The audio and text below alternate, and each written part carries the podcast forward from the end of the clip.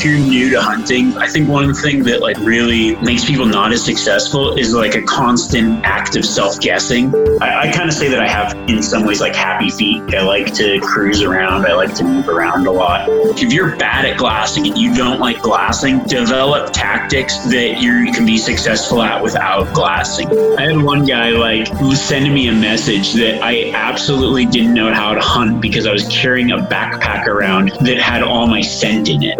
At this point, I've actually spent more days out hunting than not hunting. It was just pretty crazy to think. This is Remi Warren, and you're listening to the Wild Initiative. Put down your latte and pull on your boots. There's a lot of people that can pull the trigger on an animal, but they don't know what to do with it after. If you would have told me that a stupid turkey was going to make me get that excited, I'd have told you you were crazy. It's just a skill that you have to perfect over a lot of years. Hunting is a tribal activity. We've lost the tribe. We can't even hunt together anymore. Well, the people that are anti hunting are usually pro abortion. So kill the people, save the animals. I just remember riding my horse back to camp with the northern lights and the moose behind me, and I'm like, this is why I've done this. This is as cool as an experience as I will get. Hi, this is Jim Shockey. This is Sam Soholt, the public land bus guy. Hi, I'm Kimmy Greentree. Hi, this is South Cox with the Western Bowhunter Podcast. Hey, this is Ben Dedamonte, aka Shed Crazy. You're listening to The Wild Initiative. Hey, y'all, welcome to another episode of The Wild Initiative, brought to you as part of the Waypoint Outdoor Collective. Midway USA brand product designers have one straightforward goal develop high quality, technically sound products and deliver them to customers at reasonable prices. If you are immersed in the shooting sports industry and pay close attention to every single detail, you know our products are built right and stand up to everyday use. Who has shooting mats and range bag systems to hunting clothing and just about everything for the outdoors? Log on and shop 24 7 with super fast shipping. MidwayUSA.com. Whether you're just looking to stay warm during a hunt or need maximum concealment, the clothing you wear can make or break a hunt. At MidwayUSA.com, we understand hunting clothing has come a long way with more meticulously crafted camo patterns, advanced scent control technologies, and weatherproof options to withstand the elements. Hunters have to wait until their favorite season, but shouldn't wait on gear, which is why Midway USA offers super fast shipping. When you're ready for your next system, log on to MidwayUSA.com. All right, so getting on to today's episode, I am super excited to have the one and only Remi Warren on the show. Uh, Remi is just a super, super smart dude when it comes to this world of hunting. He's done a little bit of everything. Um, and so I'm excited to have him on and hear his story. Remi, thanks so much for joining me today. Yeah, thanks for having me. I appreciate it. It's good to get to, a chance to sit down and talk for a little bit. Heck yeah. So, uh, you know, we got a chance to just sit for a moment at Western Hunting Summit. Uh, was awesome event. It was really great to uh, meet you out there and uh, hear what you had to say about mule deer hunting. But I'm excited to come in and actually just learn a little bit more about you. So, I would honestly love if you could start out just with a little bit about yourself and how did you get started in hunting and the outdoors? Where did you what what kicked it off for you? I mean, I, I kind of like grew up hunting and in the outdoors. My dad hunted, um, so I would just kind of go out with him. And I mean, I, I I can't even remember a time that I didn't love hunting or didn't want to go hunting. I mean, I, there's pictures of me just like as a toddler with a toy gun, like following my dad around. You know, while he's hunting sage hen or whatever, getting to carry his birds and other things.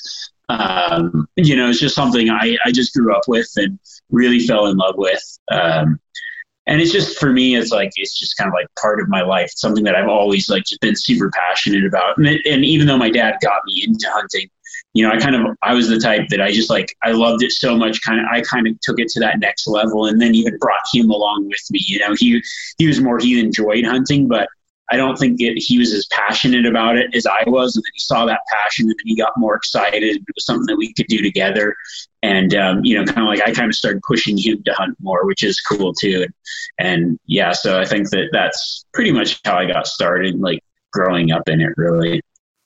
So did you ever I hear from a, a lot of guys the guys that kind of grew up in the hunting, they went through these waves where maybe they went through like college or high school and just completely fell out of it. Did you ever go through any of that, or has it always just been like train never went off the tracks? It was always hunting.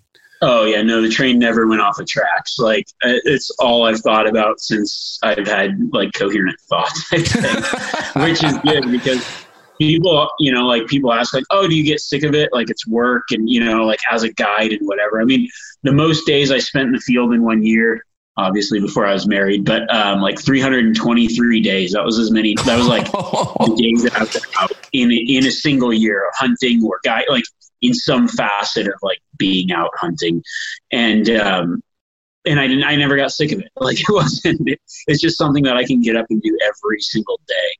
Um, which is awesome. Like it's it's it's a true the truest passion that I can think of, and um, and it's something that I never like you know, I never was really into anything else. Now, now I'm like, I'll do other things, but I still just only think, eat, breathe, sleep, hunting, and fishing. You know, fishing as well, but um, outdoor stuff mostly. So you grew up hunting. Uh, you went and then you you started up a guide service. How old were you when you started guiding? Um, it was shortly after high school. Um, I kind of like after I graduated high school, I just started taking all my college classes in the spring and summer semesters, and that gave me August through what would it be like January um, off to like essentially hunt work, whatever. So I kind of took that that entire fall season off, and um, kind of started guiding in Montana. I like went up to Montana and got a guiding job there and started guiding uh, elk and deer, kind of general unit combo hunts. And then that kind of, you know, as that kind of progressed, I kind of got jobs other places, uh, South Dakota, New Mexico. Um, and then eventually I, I've guided in South Africa and New Zealand. So kind of like all over the world. Um, done some of the guiding and stuff in, in a lot of different states and a lot of different places. But um, I just, I, I pretty much just started kind of like after high school and then I would take that money that I made during the guiding season and then I would just go to school the rest of the year and kind of live off my guide salary for the the rest of the year. So it was pretty cool. It was a, it was a great way to do it for sure.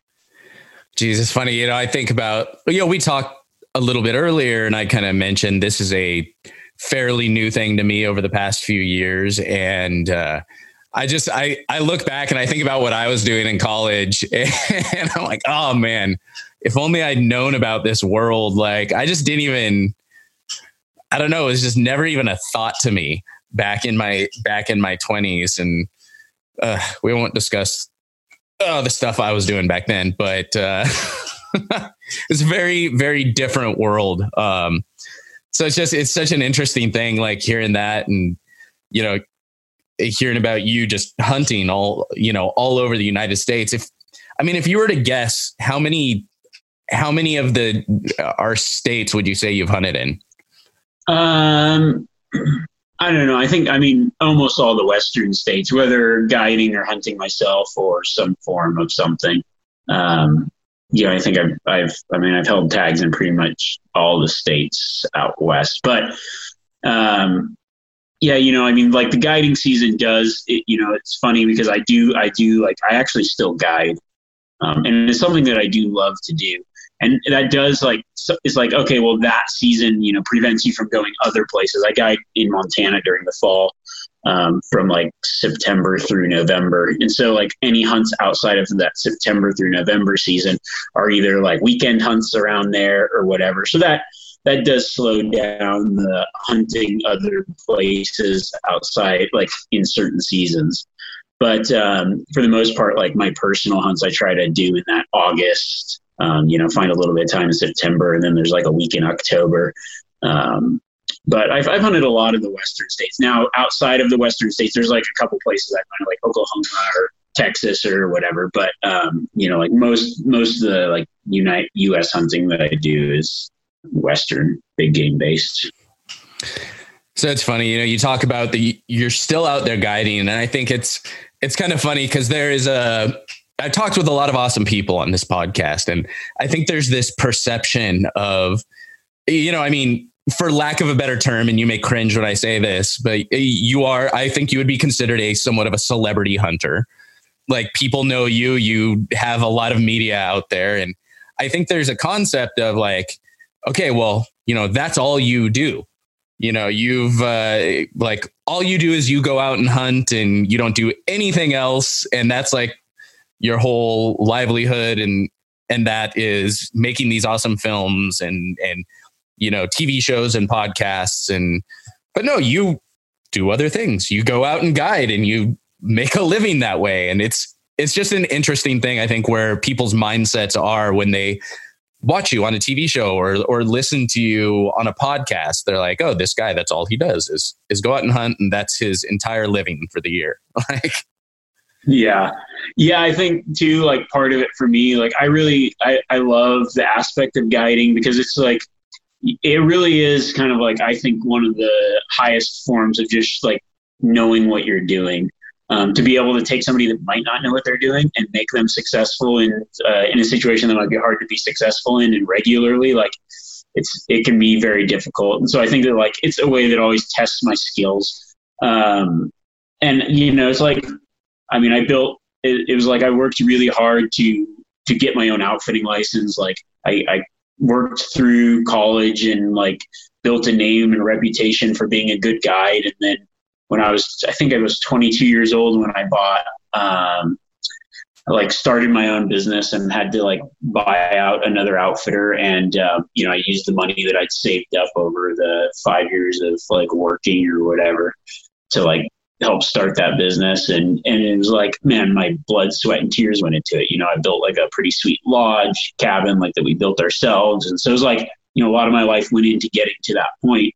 And I don't think is, is something that I really ever give up um, also, I think it just like, you know, it gives me, I feel like I get a little bit of street cred while I still guide. You know, I feel like the day that I give that up, like soft. I'm like, you know, it's like just kind of, uh, it's a mental thing for me too, where it's like, yeah, I could probably go do other stuff, but um, something that I love to do. Now, I, I talk about it, but also, you know, people are always like, oh, he's a guide. I want to go hunt with him. I'm not like, we don't have like a, it's it's just me and like a couple other guys. I have other guys that work for me, but it's a pretty small operation. Like we, you know, like we have repeat clients that have hunted with me. Some of these guys have hunted with me for 11, 12 years, like before I was doing any of this media stuff or anything like that. Like, you know, so it's actually kind of almost impossible to get a spot on our Montana hunts. But yeah, I always try to throw that out there because otherwise I get a lot of like messages and stuff, and I'm like, and I can't answer them all because it's just me. It's not like I have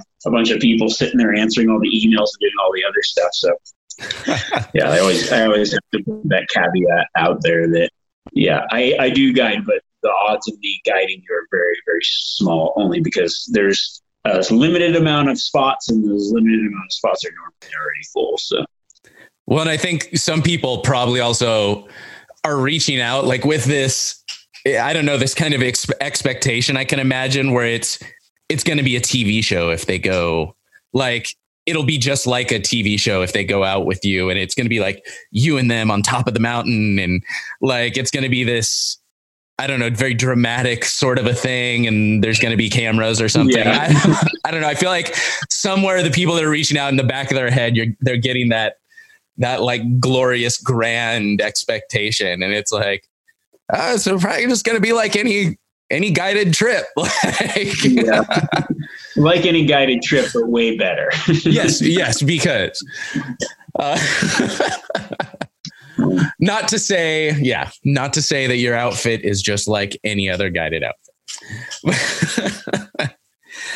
But yeah so um one i did have uh, some people reach out and you know we did just come off this western hunting summit mule deer summit and i personally am uh, about to i've got two big hunts planned this year i'm going down for arizona elk and i also drew uh, am going to go do some over the counter mule deer and um, muley i've always been really really passionate about elk but mule deer has always had a special place in my heart because it's the first tag I ever filled. And so I get really, really excited for these over the counter public land hunts. And I did have, I, you know, I've got a few questions and I did have a few folks reach out with a few of their questions about mule deer. So if maybe we could uh, go through a few of these and see where it, where it ends up taking us. One of the big things uh, I had somebody ask me is, uh, you know, and I know you uh, spend most of your time kind of on uh, the the western states, mountain hunts. But I had somebody uh, reach out, and all the advice they end up getting tends to be on uh, mountain mule deer, like high country, uh, high country mule deer. They were uh, asking, how do you see tips and tactics differ when it comes to mule deer in more like the plains or sandhill locations or maybe desert locations versus kind of the the cooler alpine locations yeah i mean the tactics are are actually very very similar. Um, you know like it it really depends. It, it, the type of topography that you have. Like if you don't have a lot of topography where you can glass like from from a distance then your tactics are going to be more like I would just call it like roving, where you're moving into places that you can like coulee to coulee, canyon to canyon, and glassing and looking for those things that those deer might be like concentrating around at a certain time. So, um, you know, like also one thing that you kind of have to think about with anything you're hunting is like you, you need to find the thing that's rare that they need. So if you're out in like the sand hills, well, you know, deer are going to need shade to bed, and there's not a lot of trees and some of that more open plain stuff. So you're going to have to find those spots where they can get shade in bed, and that's really going to limit the amount of plate. Like there's a lot that starts to narrow down the land those deer are going to be. So you know, it's like okay, well, only a certain side of the hill is going to get shade in the middle of the day. Maybe there's some juniper trees or cedars in this certain canyon. You know, they're going to need that shade. Maybe they're just bedding underneath a ledge or something like that. So pinpointing where those shade areas are going to be. And you've got a really hot spot for where they're going to go after they feed and where they're going to bed at. Um, you know, same thing in like desert. You know, if you're in a real desert arid area, maybe it's flat and you can't really glass a lot, tall sage, you, might not be able to see a lot of the deer, but you go, well, what's missing? What do they need? Maybe there's not a lot of water there. So you can go find a tank or, a, or something, something that's going to concentrate the deer. And that's really going to just focus, like focus your attention on the something that's vital to the deer, but maybe a more rare resource or something that you can easily pinpoint. And that's how you just pinpoint those deer. So the same applies and actually makes it easier. I, I think it's easier than like hunting some more big mountain stuff where, you know, maybe the entire area has everything that they need. So how do you decipher where they're going to be there is a little bit more difficult than some of these areas where, you know, you've got a lot of feed, but you've got like limited shade. So you can kind of focus in on particular spots. And I think that that really helps when I go to areas that are a little bit different. You know, it's, it's funny you bring that up because I, I actually experienced that a lot over this past year because I'm, I always buy that, you know, I mentioned I'm doing it this year. I, I always buy that over the counter archery tag for Arizona for, for deer because I'm always putting in for Arizona. I already have the license. Might as well buy fairly inexpensive tag that's great for a long period of time. And so I go down there, and that's kind of where I got my hands-on learning experience for hunting mule deer. You know, I've I've listened to podcast more podcasts than probably just about anyone. I've watched countless YouTube videos. I'm a researcher, so I've done it. But hands-on experience it has been down in Arizona so I learned that that kind of technique where it's okay, you like you said, you got to find what is missing, and so you get in, you find the water, you find the shade, whatever that may be, and you can really pinpoint glassing areas. And then this last year, I was in Montana, and all of that was hugely abundant, yeah. and I just felt so overwhelmed. I was like, I don't even, I don't even know where to start it's like eh, there's so mo- so many places they can be like eh, you know so you you pick up uh you know how would those tactics like now i'm coming at it from the opposite direction. I'm u- i'm used to being able to like look for those little locations to glass up something. How would those tactics differ then in maybe like a place like montana or idaho where you know, you're looking at a hillside and you're like, okay, well, yeah, there's pretty prolific opportunity for these mule deer here. Do you just grit it out at that point? Like, uh, you know, where do your techniques fall then?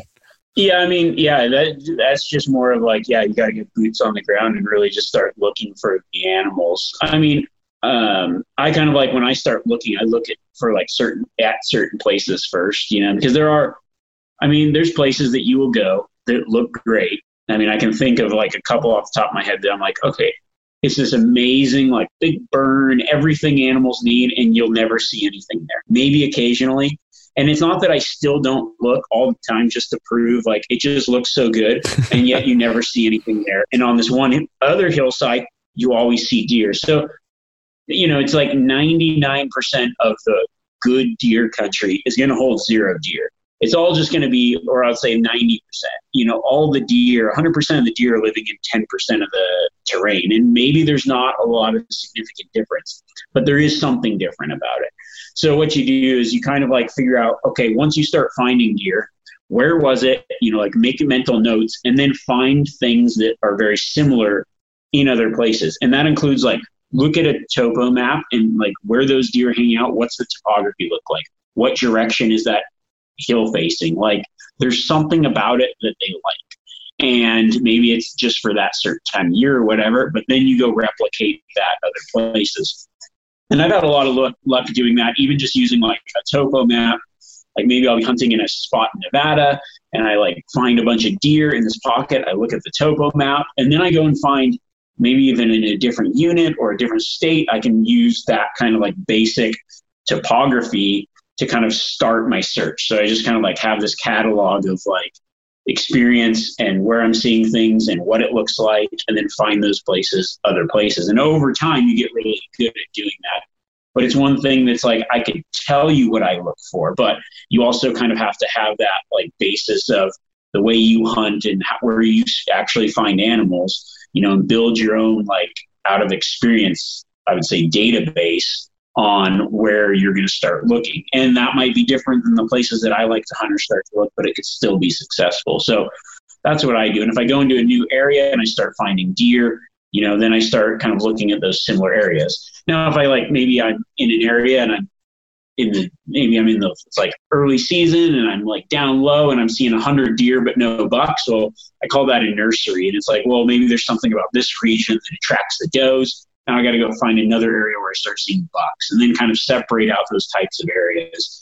But it really just helps you build and focus on where to go because it can just be this huge swath of land. But the nice thing about that is, you know, maybe in that you find a spot that somebody else isn't going to find and it's really weird what you might kind of discover doing that. Like a few years back, um, there's this one place that I kind of, I was like September, Montana, um, big mountain, and you go, okay, like look everywhere, and there's places I never see deer, and then there's this one canyon where I always see deer in September, and so I just started, you know, like I actually had a hunter with me, and I'm like, okay, there's going to be deer in this canyon. And they're like, what? Yeah. And we sit down, look, and there's 20 bucks in there. You're like, okay, that's crazy. But I start watching those bucks and they start like that time of year, they were just like feeding on this elderberry bush.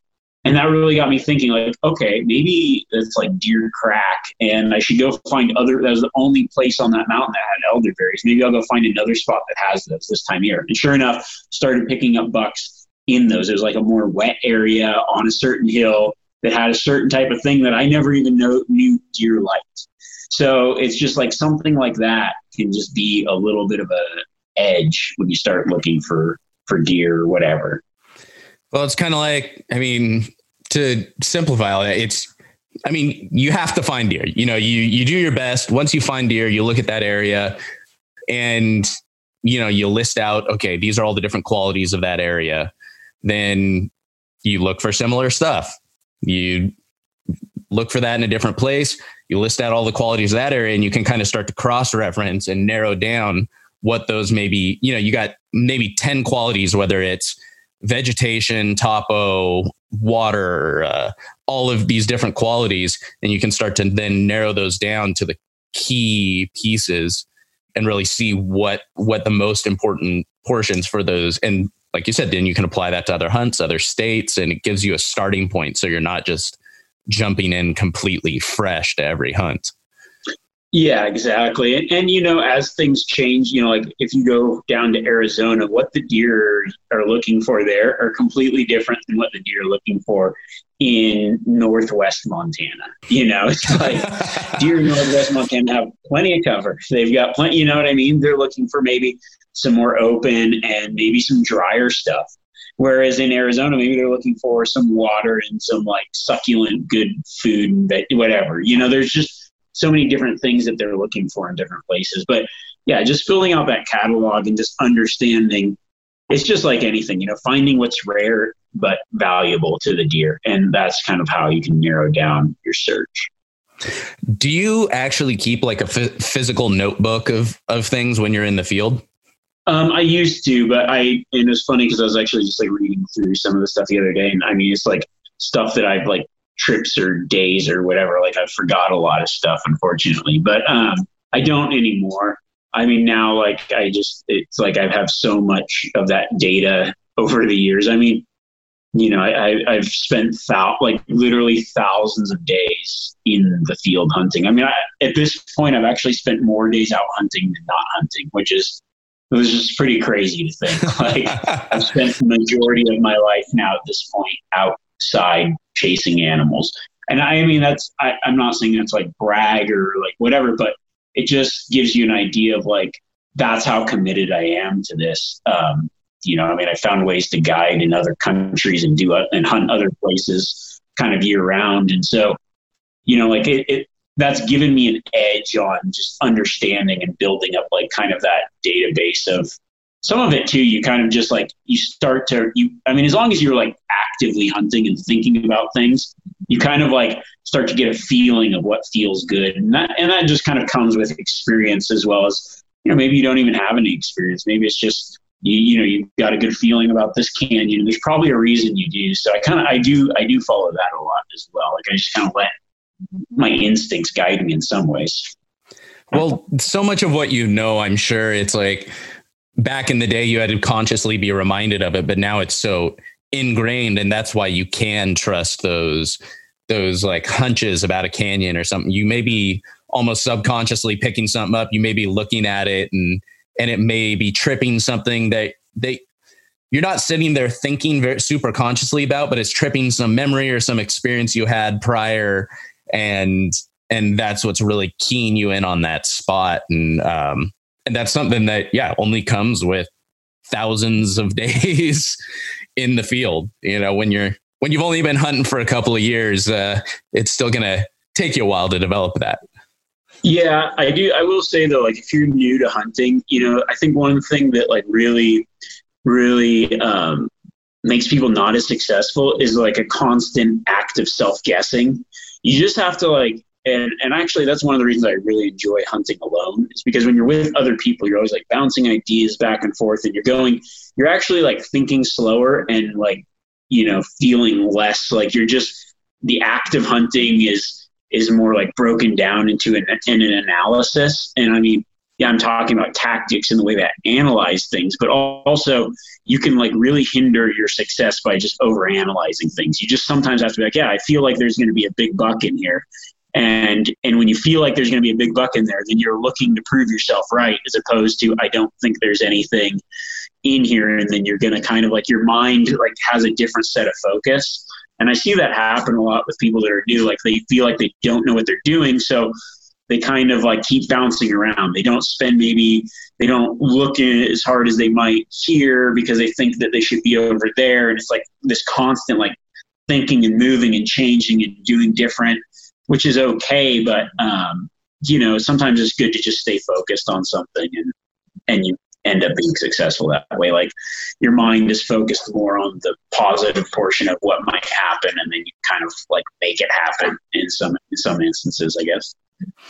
Well, you know, it's it's an interesting concept because there's so much truth to like your mind your mind creating your reality to some to some extent you know and there's there's a lot of people that take that way overboard and you know manifesting your own destiny all this stuff but there is a huge amount of truth in that you know what you think becomes reality to some extent. You do create you know create your own destiny whatever you want to call that but yeah, like uh, yeah, I mean, you gave a great il- illustration of that where, you know, if you are if you have told yourself and convinced yourself that there's a buck or there's a bull in this canyon, you are going to check every single possible spot that they could be, even a few spots they probably couldn't couldn't be logically. You'll you will stay there longer. You will find it, and because of that, you will probably find something in there. Um, versus again, there may be a spot that's that has several elk in it, but or several deer in it, but you convince yourself that there's nothing in there. You're going to just check the few most obvious spots and probably miss quite a bit. And so it's, I think that's such an important, you know, creating creating your own hunting reality, if you will, yeah. with your thoughts and decisions. Yeah, I mean, I, I mean, I, I'm everyone's guilty of it, but I do notice that like over time, when I'm like go to a spot, I'm like, oh, I should go, uh, maybe I should go over to that other side of the mountain. Like that looked good too. Oh, this looks good. I don't see anything. Yeah, probably the other side's where I should have been. And then like you waste your time like not focusing in on where you're at while you're there. And and I know that's like, okay, maybe if you just sit down and say, This is where I'm at, I'm gonna just like work this until later and then I can go check that tomorrow, whatever. But right now I'm here, I'm gonna hunt this and or I'm gonna, you know, make this route and do that thing and just stay focused in that. Like I'm not saying that you get into a spot that has nothing and you just you beat it to death because I definitely am the type that moves on a lot. Like I get somewhere, I sit down, I glass. If I don't see what I'm looking for, I, I generally go, but I know what I'm looking for, you know? So um, I think that's a little bit harder when you start out, but you know, I, I, don't get married to spots like some people do. And I, and not that that's a bad thing. Like there's a lot of different ways to hunt. I think one thing you got to do is you got to find out how you like to hunt and then like build that skill set because everybody likes to hunt different ways everybody does things a little bit different and you know if you're if you find success a way that you enjoy then continue to hunt that way you know that might not be the same way as someone else like I, am I'm that way with elk hunting, uh, especially archery elk hunting. Like I like to call elk. I mean, that's one of the reasons I love guiding elk hunting. Is I'd rather almost be the caller than the shooter in most instances. I, I like that interaction of like tricking elk. So when someone hunts with me, that's the way we hunt. It's like I'm going to find elk that we can call in. I'm not like spending a lot of time putting elk to bed to stalk them. Like I just don't even care about those elk. Like me, and you know, on, on a lot of hunts for me, like I mean, I don't even know if I was just like walking into a spot and a big six point bull stood up, I probably wouldn't shoot it. I was like, I didn't call that elk in. I don't want to shoot it. Like that's just not the way. I, like I know that sounds weird, but that's that's in, in an extreme way of like there's certain ways that I like to hunt elk during the rut, and I'm going to hunt them that way because it's fun for me. Um, you know, but I have friends that never call. They only stop because they're successful, and that's the way that they want to hunt them and that's cool too. Like uh, you know, everybody's got their own little ways that they want to do it. Not that I don't understand those techniques or haven't used those techniques or whatever, but you know, now I just I I enjoy the calling aspect so much that I choose to hunt that way, especially when I've got someone else with me. I'm like, okay, we're just going to call and we're going to find bulls that want to call back and we're going to call a bull in. And if you do that technique, you're going to get one that way. If we would have stalked all week, we would have got one that way too. But you know, you just kind of find what works for you and what you enjoy. No, I definitely, I definitely get that, and I there's something that's exciting about the calling, and it's just like you said, it's like the tr- it's like that chessing. You're tricking the elk, and there's something cool about that. But I, I will fully admit, and I've, i think I've mentioned this on the podcast before. I uh, I'm still working on that first elk, and so if I was jet boiling my coffee in the morning and an elk just happened to like creep its way out in the forest 60 yards from me and my bow was within reach, I would hammer the hell out of that thing. I'm like, yeah. I don't no, care. I mean, yeah, for sure. Like, I mean, I'm just, I'm just on an extreme side. There's, oh yeah, you know, yeah. there's ways to like some people don't like glassing. Like, if you're bad at glassing and you don't like glassing, develop tactics that you can be successful at without glassing. You know, it's like there's you know hunt areas that you could because there's guys that are going to be glassing and they're going to be very successful doing it and that's like that's how I like to hunt. I like to glass and spot the animal, move in. Um, you know, but there's guys that don't like to do that. So the guys that don't like to do that, you know, focus on putting blinds on water. Like there's a lot of there's a lot of tactics you can use, and you know, and like honestly play to your strengths in some ways. Like if there's a certain type of tactic that you like to do, you know build that build that skill. I've got friends that um, like in New Zealand that are really good. I would say they're like really good still hunters, uh, and that's something that I've you know over the years gotten a lot better at and been a lot and been very successful with.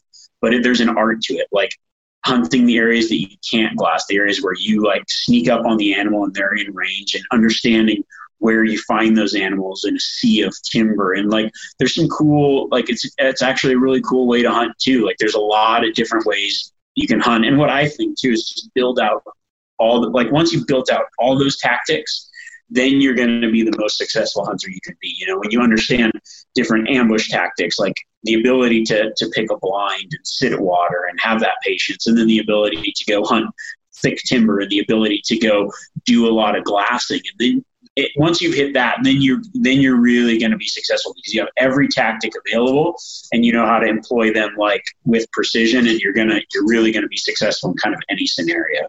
And I think that that comes with a lot of experience, but it also comes with kind of you know trying a lot of different stuff as well. Well, I mean, I think it it just makes you such such a more versatile hunter in that you know, okay, yeah, you may be focusing on this one thing like with elk, for example, you know, somebody may be out there and they may want to call and call a bull in and this and that, but elk are they're wild animals. They do whatever the hell they want. And they just may not be talking. They may have been talking super early in the season or before the season. and They may be making a bunch of noise. You may found this area. You're like, shoot, I'm gonna bomb in here.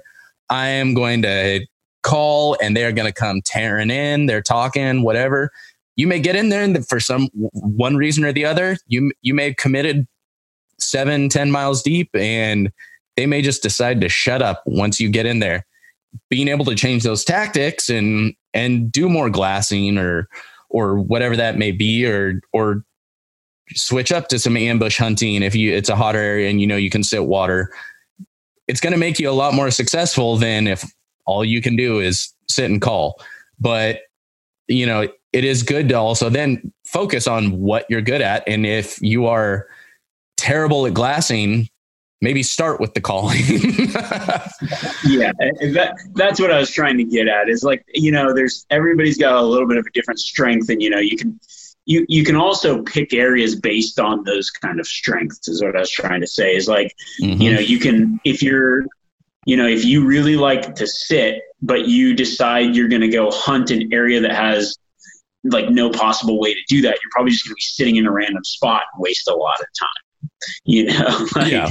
Uh, or but like you, you, so you can kind of like play to your strengths, play, and then like if that's not working, change your tactics. I mean, yeah, I I, I still also like you know. Um, hunting wallows is a fun way to hunt elk during the archery season. Like it's cool to watch that wallow behavior. And actually, like I think that um, there's there's a real science to understanding wallows and how elk use them and when they're going to use them and which wallows are going to be active and like finding those wallows can be a science. And I actually really enjoy exploiting that tactic as well. Like that's something that that I enjoy.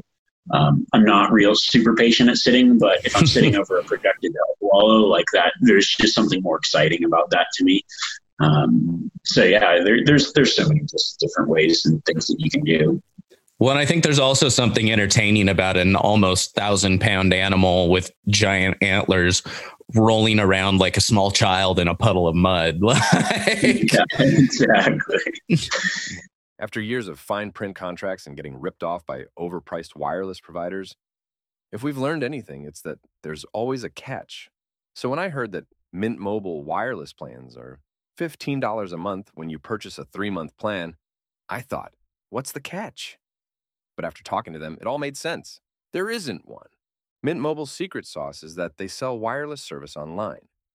They cut out the cost of retail stores and pass those sweet savings directly to you. To get this new customer offer and your new 3-month unlimited wireless plan for just 15 bucks a month, go to mintmobile.com slash waypoint. That's mintmobile.com slash waypoint. Cut your wireless bill to 15 bucks a month at mintmobile.com slash waypoint. Additional taxes, fees, and restrictions apply. See Mint Mobile for details. Um, so uh, some uh, some you kind of we uh, we were talking about earlier, just the trusting your hunches and and confidence in your areas. That brings up actually one of the other questions that was asked. Um, somebody asked, uh, generally, like when you're glassing a new area, so you know maybe maybe you weren't able to do as much scouting or or whatever it was, but you're in a fairly new area. You you have a good hunch about it. You know, how do you build that enough of that confidence to to really be like, well, do I spend a whole day here, half a day here? Like, you know, I know it's kind of a vague question, but it, there's only so many places you can be that last 30 to 60 minutes before dark and that last 30 to 60 minutes, you know, kind of around sunrise. How do you decide like, okay, it's time to move on from this area? Like, I mean, it, you have, kind of have to know like a couple things, whether, you know, like kind of the densities of the area, but you know, you know, I'm like fairly confident in my glassing skills where I sit down and if I look over something in the morning and don't see anything, there's probably not a lot there to see. Um, it also depends on like how much cover there is and how much available open there is. But sometimes I start to think, okay, well, you know, if, if I'm looking at hillside, 10% of it's open, you know, what are the chances that what I'm looking for is going to come out in that? You kind of have to like make a scientific guess, you know, like when you're, when you're counting, um, like populations for science. And it's like you take a small area and you tally up the number and then you extrapolate it over a larger area. So you kind of think of that. I kind of have that mentality when I'm looking at it like a hillside and I see, I can only see 10% of it. So if I see two deer out in that, okay, well, maybe that is equating to more deer in this area. But if I'm not really seeing anything, then I can kind of go, yeah, I mean, this area is not for me. I'll, I'll move on. Um, not that there aren't animals there, but you can maybe go find something easier. And once you start finding animals, then you can start honing in and saying, well, if there's a lot of animals here, there's something that they like. Maybe I can find other spots like this. Um, I, I kind of say that I have, in some ways, like happy feet. Like I like to cruise around. I like to move around a lot. I put in a lot of miles. Not that I don't when I'm glass and glass hard or you know whatever, but um, you know, I don't I don't burn a lot of time like in an area that doesn't seem very productive either. So I, I don't know. It's it's just that's one thing. Like I know people that'll go into a spot, they'll just they'll hunt that the whole season, and that's cool too. Like they're probably really successful doing that. Um, d- just don't like you just I've got like this don't assume philosophy where I don't assume that there's nothing there, and I don't assume that there is anything there. You kind of have to do both at the same time. Sounds weird, but it's like you have to think that there is something there. So when you're looking, you're looking with the intent that you're going to see something, and you also have to assume that maybe you've looked as good as you can, and you, there isn't anything to see. So move on. And and if you do both those things, you'll probably be all right. Be open be open to both possibilities but don't fully commit to either one and um, or, or fully commit to both possibilities. It's an oxymoron. Uh, there you go. Uh, but yeah i mean i think i think it comes down to trusting you know developing those glassing skills and and trusting them enough to be like okay well i went over this area. Going over it six more times yeah, okay, there's a chance something may wander in in a few hours, and I I could if I continue staring at this spot, but you know, I guess I, I guess it just it means having confidence in your skills and, yeah. and making that decision. Uh, if I went over an area, I went over it. And that's and that's the hard part too. Like when you're getting started, or even like people that have been doing it a while, but maybe don't have those like you know the skills for where they're looking and understanding like what they're looking for and where they're looking because like one thing that I do enjoy about the guiding is I get to like hunt with a lot of people and see like how they hunt. And, and I would say like, you know, when I say guiding, it doesn't mean that like the people I'm taking out have no experience. A lot of them have been hunting their whole life, but you know, I, it's like elk hunting can be very difficult. If anybody that's tried it, like it can be hard to get good at elk hunting. And we'll sit down on a place that I glass and, you know, I've hunted a lot or whatever. And I'll be like, how many, you know, very, I mean, I, over the years, I don't think that rarely anyone will ever spot something before me unless it's like really close and, you know, I don't really, you know, was like glassing somewhere else and didn't see it. But, you know, something that just like stands out in the if, if it's standing in the middle of the road, I probably won't see it first because I'm looking off in the distance. But, um, you know, there's a lot of people that I've hunted with or whatever, and and like from where I'm glassing, they won't see anything, but I'll end up picking out 300 elk So it's like, okay, if they were here by themselves, they would think that there is nothing there when in fact there is. I honestly think like if you can find somebody that know like knows what they're doing and, and can go with them and just see like that kind of like proof it where you go out with somebody that maybe has more experience. I know that can be difficult sometimes, like to find or whatever, but and and you're with sitting next to someone and they're spotting a lot of animals and you aren't spotting a lot, then that kind of gives you a better gauge of how much time you should spend and whether there's animals when you're off on your own. You know, it's like a good barometer of, okay, last time I was here or last time I was glassing, you know, this person was spotting stuff. So that kind of is like a, a self check of like, yes, I'm seeing everything or no, I'm not. Um, or there's times where you're glassing a hillside and you go, oh, there's nothing here and then 10 seconds later you look up and there's 20 cows like giant cows like cattle that you didn't see before. It's like self-check you didn't see everything dude. Um, like those are just good ways to gauge on like how how observant you are and, and if you're like actually seeing what might be there. And it's that was a that was a harsh realization for me. Um because i'd been i'd been hunting for uh, a little under a year at that point and I went out on my first hunt with some other guys and they I learned more about glassing my first day sitting with those guys like looking for looking for pronghorn than I did the entire prior year of watching videos and reading and just doing it on my own.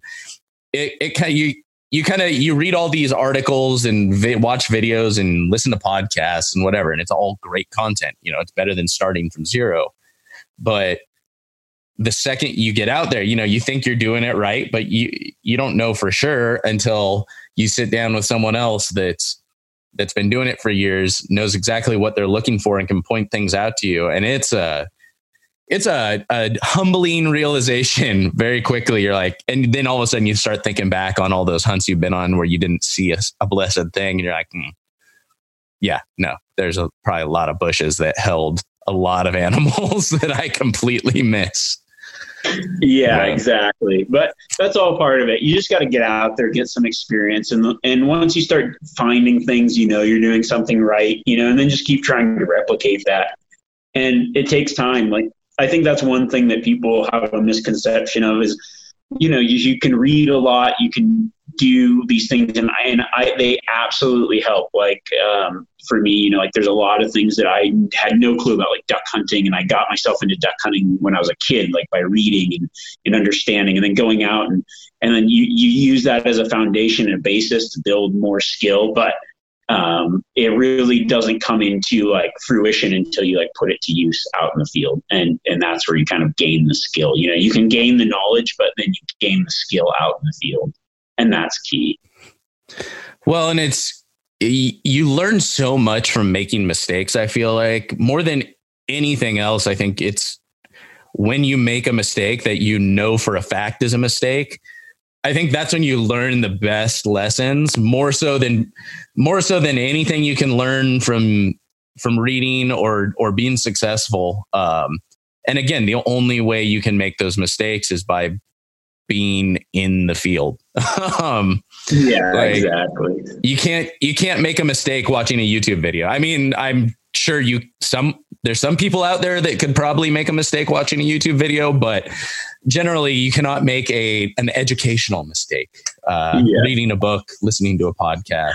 Oh, trust me, I, I've I've I've encountered lots of people that have made mistakes watching YouTube videos. I had one like just the stuff people think they know is absolutely ridiculous. I had one guy I had one guy like sending me a message that I absolutely didn't know how to hunt because I was carrying a backpack around that had all my scent in it.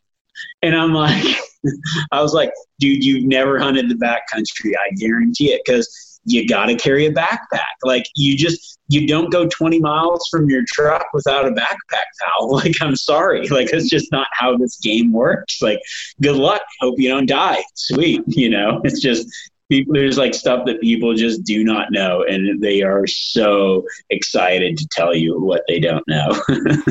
I mean, I've had a uh, maybe one or two people that have come on the podcast that I would look at them. I'd be like, okay, you you could go 20 miles deep without a backpack and be just fine for for a few days.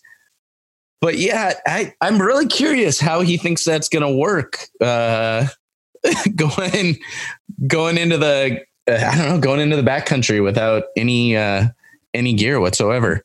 Yeah, or or like the uh, yeah, I don't know, like yeah, you didn't even put on any scent lock stuff. There's no wonder you didn't get that bug. it's just like, yeah, dude, I just hiked nine miles into this spot. Like I've been out here for four days. That's not going to help. Like I'm going to have to. It's just, it's a different game, you know. But I think it's funny how people are so willing to tell you like how to do something when they don't have experience doing it. That's the mistake people make on YouTube. Scent control is only going to do so much when you've been wearing the same two or three pairs of socks for seven days. like, exactly. Yeah. Not that, not that it doesn't work in whatever, but you know, I just I think that that kind of stuff's funny. It's like, yeah, I mean, and, and yeah, I'm always open to suggestions for better ways to do things, but there's certain things that you know you kind of have to do. like spraying on scent control when you're at the truck is only going to do so much six seven days later uh, and it's you know it's funny and and i get a lot of guys you know we laugh about this uh, but i do get a lot of guys that listen to the podcast who uh, i didn't really expect this when i started but they are guys who may be back east and have only hunted whitetail and they'll be listening and they get inspired to come on their first elk hunt. And you know you start with what you know and you know they're they're definitely you know further along say than i was when i started hunting and had never even sat in a tree stand before um, but there's still a lot of gaps in their knowledge and they may come out not realizing stuff like that they who knows they may come out in a big pair of insulated rubber boots because they don't want to leave their scent that's not going to be good. That's really going to suck after the first two, three miles walking into the backcountry. And so I think those conversations are very important to have, even though oftentimes they do seem silly. And I think on on their end, it is also very important though to understand where your gaps in the knowledge lie. And because I can imagine, I can only imagine the comments and messages that that you get get sent your way like it's just it's got to be it's got to be pretty incredible what what gets sent over. Yeah i mean so, yeah like i actually just don't i haven't read a youtube comment in probably 10 years so th- those are all like old ones you know? Um, I, I, just thought that it was funny. You can't do anything wrong on youtube yeah well no just kidding. Um, yeah no i think but no for the most part i think now people are starting to understand that there are differences. And and like I I understand those differences too. When I go to sit and do like a whitetail hunt in Oklahoma, like I understand that I'm gonna have to have some form of scent control. Like I'm gonna have to do things different. You know, there's there's different ways to do things. And not that that like yeah, I mean that would work if you're going into a wallow and sitting and whatever. Like, yeah, that's a great tactic to use and have and whatever. There's there's a place for certain things, but then it's like, you know, if I'm doing a a backcountry hunt where I'm living out of my backpack and you're ridiculing a guy for wearing a backpack. That's why he's having trouble killing now. You don't understand what's going on, you know, like there's just fundamentals. Like it's a it's a fundamental difference. But I think um, yeah, you just have to understand that there's different ways of doing different things in different places. Oh man. It, it makes you wonder. It's like, did you just maybe like did you actually watch the video or did you just see the the cover, see me with a backpack and ask the question? but yeah, that's it. oh man. Um, so I do want to throw a couple more of these questions at you really quick. Um, so jumping around very spastically here. Um, one of the, one of the questions that I got in was uh, what changes do you see in a deer's behavior before and after they shed their velvet?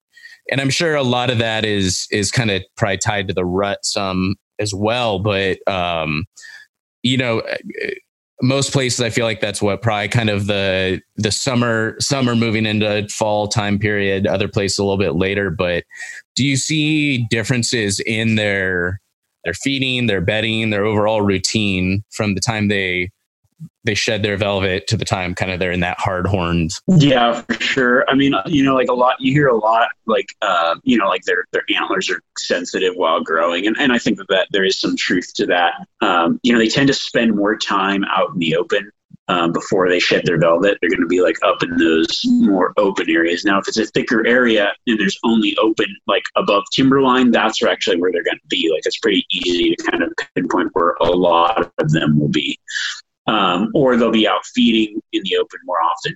As soon as they shed that velvet, uh, a couple things happen. Like they they kind of recluse back into thicker cover. Um, at least mule deer, it, well, even like whitetails as well will do this. Um, they they kind of recluse back into thicker cover, and um, I mean it could be a, a combination of things. One could be not wanting to run their antlers through all this thick stuff, which does make sense. But also, like, uh, there's changes in the type of food sources that they need at that point. You know, the grasses start to die earlier and, and things start to change around that time, too. So, um, but I noticed that they probably drop about a thousand feet in elevation for the most part, like, depending on where they're at. It seems to be like a pretty consistent thing, um, unless they're like a very unless they still have everything they need right there. But they generally like retreat to more thicker cover, and that's why like even and then that kind of like progresses even more into that beginning of October. I think the hardest time to hunt mule deer is probably like the first part of October, um, because before the rut and after they're kind of out in those bachelor groups, they kind of at that point then they kind of like separate out in, in, September they'll stay through they'll shed their velvet but they'll keep that bachelor mentality so it's a little bit easier and then before the rut then they split off and then they're like solo in the more thick cover. And that's actually the hardest time to find them. But you know you can still find deer after they shed in their summer patterns but at some point they're going to start to retreat because they're kind of making this transition from that summer pattern into like this solitary pattern into like fight mode for the rut. So you kind of have to like analyze where they're going to be in those different those different times. And it's generally like a little bit lower elevation, maybe if they were in the alpine, and um, like a little bit different type of terrain or cover. Boat Trader is America's largest boating marketplace with over 100,000 boats to choose from. We offer simple, comprehensive solutions for those looking to sell, find, and finance new or used boats. Visit BoatTrader.com to get started. So, say somebody is uh, you know fairly new to hunting. They're they're trying to figure out what seasons they want to put in for.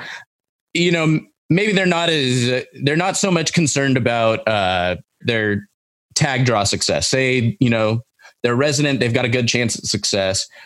What well, kind of what season what what time would generally be best for them to apply to have the highest chance of success for hunting mule deer? Like, would it be when they're in those kind of bachelor herds? Would it be early season when they're still in velvet? Clearly not October, as you mentioned. would it be the rut? Like, what would you what would you recommend to someone that that wants to kind of get their start into into hunting mule deer? Yeah, I mean, well, if you can hunt the rut, that's the best. I mean, deer are dumb. They're just like big deer make big mistakes. Then, like they're out most of the day. Like it's yeah, that's a great time to hunt. I'd say outside of the rut, though, I think the best time is when they're in velvet. Um, but you know, there's obviously like easy to get tags. Generally like general tags or whatever are based around seasons that it's the hardest to hunt the deer or like where success is going to be the lowest. Most like general tags happen in that like october season. Easy to get tags are generally that october season. Montana has like a general season through the rut but um you know, like early season is definitely really good. I think that that's probably the best time for like seeing a lot of deer is like August time frame. Um, not a lot of, not everywhere has seasons then. And then outside of August, I would say the next best time would be November. And then outside of those two times, I would say like um, probably during uh, late season in December, like a migration type area, or then like or September season where they're kind of still bachelored up but not solitary and then but you know you can you can still have really good hunting in october uh, when it's difficult because those big bucks might be by themselves like they're to hold a tighter pattern once you find them. Like you've once you find a buck in that like October season, you probably are to be able to get on them again, um, which I think is like a, a huge advantage. So there's a lot there's a lot of ways that you can exploit that like weakness that they make. Then um, they're by themselves. They make a lot more mistakes and they're um, holding like a tighter area. So uh, there's there's good parts to every season, really. And so this question, I, I have a, a, feeling is going to be kind of super dependent on the area, but uh, you know, I'll, I'll, I'll kind of let you maybe give your answer. What should maybe a new hunter, someone that's getting their start in bow hunting mule deer, what should they expect kind of their effective yardage to be like uh, you know obviously you want to get in as close on the deer as possible and you want to be as effective out to as far as possible but maybe a new hunter um, how far out should they really feel confident realistically before they're they're you know ready to go out hunting a mule deer? Yeah i mean that is super dependent but i would say like if you practiced a lot and you're a really good shot like 50 yards probably it's kind of like that cap. But I would always say, like, I, I think people get this weird thought in their head that, like, you know, like, oh, I could shoot 50 yards, you know, I could, I could uh, kill a mule deer 50 yards. Yeah. But then they stock in, they get to 50 yards, and that's where they choose to shoot from.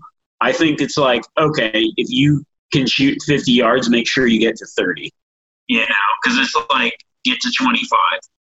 Because if you're already at 50, you're probably going to be able to go 10 yards further, go to 40, go to like, and once you get to 40, maybe go another five yards. You know, it's like, just do that because I think the majority, the mistake most people make now, like most guys that do it a lot, like even guys that are really good uh, hunt or hunt a lot or doing it their whole life, because now it's like you can go shoot your range at 80, 90 yards and make a good group and all this stuff.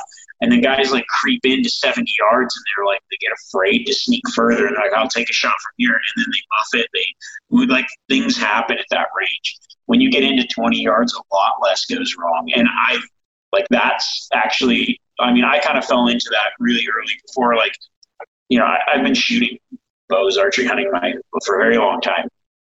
But I noticed like I would get into like 60 yards, 50 yards and be like, okay, I'll wait here. And it's like I stopped doing that. I just said, I'm going to get as close as possible. And man, a lot, fewer things went wrong. And there, there are those occasional times where, yeah, you blow it getting closer. But in the long run, I, I mean, honestly, like in the long run, my success is increased by just getting as close as possible. And I, I encourage everybody to do that, not just because it's like more ethical or whatever. It's more successful. And yeah, you're going to blow a few, but not as many as you're going to mess up at that further range. So that's that's the way I see it. So you'd say percentage wise, you're you're gonna blow a lot higher percentages of far shots than you are you then you're gonna blow stocks, like getting in closer on stocks necessarily. Is what you'd say. Yeah, for sure. Because I mean, there's there's still things that you're still within like that red zone of things going wrong at 50 yards or whatever. Like the wind could shift, and when you're closer in, you're going to have a lot more opportunity to capitalize. It's like you know, if all of a sudden the wind swirls and the buck stands up and is looking alert, and you're like 50 yards, you're like, okay, dude, I, I can shoot a dime at 50 yards. This thing's gone. And you draw back and shoot, that deer's just going to duck that arrow and be gone. Now, you might fully miss him or you might hit him in the back, and you, neither of those are good, like, good outcomes. Whereas if you're at 30 yards, you know, you might have an actual chance of killing that deer. So there's just like, you know, it's like that that gap makes a big difference as far as things happening. Or, you know, also like there's just less margin of error. There's a lot less things that can go wrong at those closer distances. I, you're just a lot more successful at sealing the deal the closer you get, especially when it comes to the shot. Not that you aren't a good shot, not that you can't make further shots, but just the way the animal reacts, the way that everything, you know, at 20 yards, if deer jumps the string, you've probably already killed it by the time it finishes jumping the string. At 40 yards, you know, as 10, every 10 yards, that chance goes down and down and down, you know, until you get far enough out that it jumps the string, comes back up in your arrow. oh man. Um, so one thing I always kind of like to to wind down with is, you know, say uh who knows, say say you're just out one day, somebody knows you're a guide, knows you're a hunter, whatever that is, and they come to you and they're like, "Hey man, you know, I know you're into all this hunting stuff and that's it's really cool. I've always wanted to try it." He's like, "But I don't know, man. Like I don't have any friends that do it. I grew up in the city. I, there's a lot to learn and all this all this stuff's like just way too intimidating for me. I don't know if I can do this. What encouragement or kind of words of wisdom would you give someone uh, kind of in that situation? Yeah, I mean, I think generally what I, I you know, like I encourage them to, to definitely give it a try. There are things that are difficult about it, but it's not impossible, you know. I mean, really, like I mean, I even just had somebody ask me the other day. It's like I was thinking about hunting. Like, what what do I do? You know, get your hunter safety. Take those take those steps to where you can actually get a license, and then just kind of like do. It's just like anything, you know.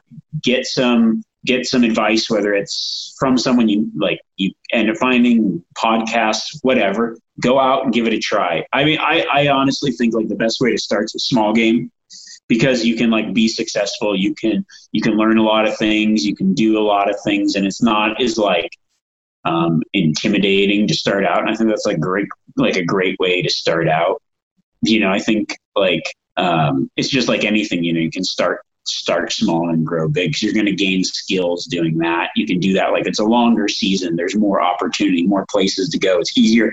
Like people are more willing to share those kind of spots than they are maybe big game spots because there's a lot more time investment and other things. And it's a great way to get out. And while you're out there thinking about other things you might be able to do, because while you're hunting, you know, there's so many times where I've been hunting chukar and found or quail and like, oh, this is a cool deer spot. Maybe I'd come back here you know, like uh, thinking about the way that I started hunting, I started hunting small game first. So I think that that's like a great avenue to get into it. And then I also like encourage people to kind of maybe do like if it's something they want to do, you know, maybe try to find some kind of mentor. And the best way to do that's through like conservation organizations. You know, it's like go like in Nevada, we've got like a bighorn, like Nevada Bighorns Unlimited, where they do guzzler builds all the time. Go go get on one of those. Like get your hands dirty with some people that hunt and they'll be like, oh, you know, what types you put in for it? And you'll be like, I've never hunted. And I'd say it, at some point, someone's going to be like, oh, really? But you're out here helping? Yeah, I really, something I want to, I'm um, in, trying to get into. Like, go to those events and, and start meeting people that are in that space. You know, it's not, I mean, it's hard to meet new people, but when you kind of get your hands dirty with them and go through those experiences of like helping out, like it's a lot, it's a lot easier to build relationships with people that are willing to help you that way, I think. No, I think that's that's super critical. People get, I don't know, people get really excited when somebody comes in, just does not have any background in all of that, but they're willing to, you know, willing to throw down with everyone else. Like, I just, I've seen that time and time again. You know, when I first started, you know, I'd, I'd sign up to go on a just a hike with a group of hunters, even though I'd never been out. Like shoot, I flew out of, you know, I found some cheap Spirit Airlines tickets and I flew out of state tons of times to just go to events and uh, conservation events and different different things and you know find your local ones and find uh find ones that you can just make your way to. And it's people people love i mean i don't i don't know a single hunter that doesn't want to sit and tell hunting stories and talk to someone you know help teach someone that knows less than them. I mean, it, it's a nice ego boost for them sometimes, you know, feeling like they get to share their wealth of knowledge and, you know, every, I don't, I know very few hunters that don't want to grow the hunting community. So it's, it's a fantastic opportunity to get out and meet people. Yeah, definitely. Well, man, thank you so much for taking the time. If folks wanted to uh, follow along with everything online, where can they find you? Yeah, um, I do mostly everything on Instagram. You can find me at Remi Warren. Um, you can also check out my podcast where I give a bunch of cool tips called Cutting the Distance Podcast. Um, pretty much anywhere podcasts are found. And yeah, I mean those, and then you know some YouTube stuff, Solo Hunter on YouTube. um, or Remi Warren at YouTube. I'm gonna start doing more uh, how-to tips and tactics. Uh, yeah, that's that's pretty much everywhere. Awesome, man. Well, again, I appreciate you taking the time. Thank you so much. Yeah, appreciate it. Thanks.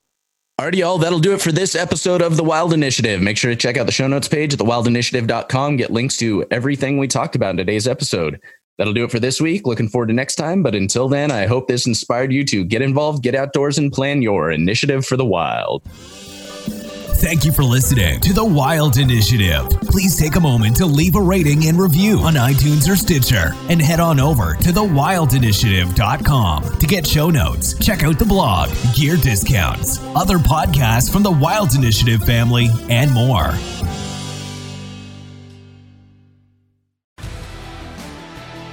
Spend your Saturdays with life on the water. Join Captain Brandon Simmons for fishing, diving, travel, and so much more. You want to succeed, you want to fish, you want to be one of the greatest. Oh, look at that thing, dude. Oh. Let's see what kind of trouble we can get into today. Don't miss Life on the Water every Saturday night from 7 to 9 p.m. Eastern on Waypoint TV.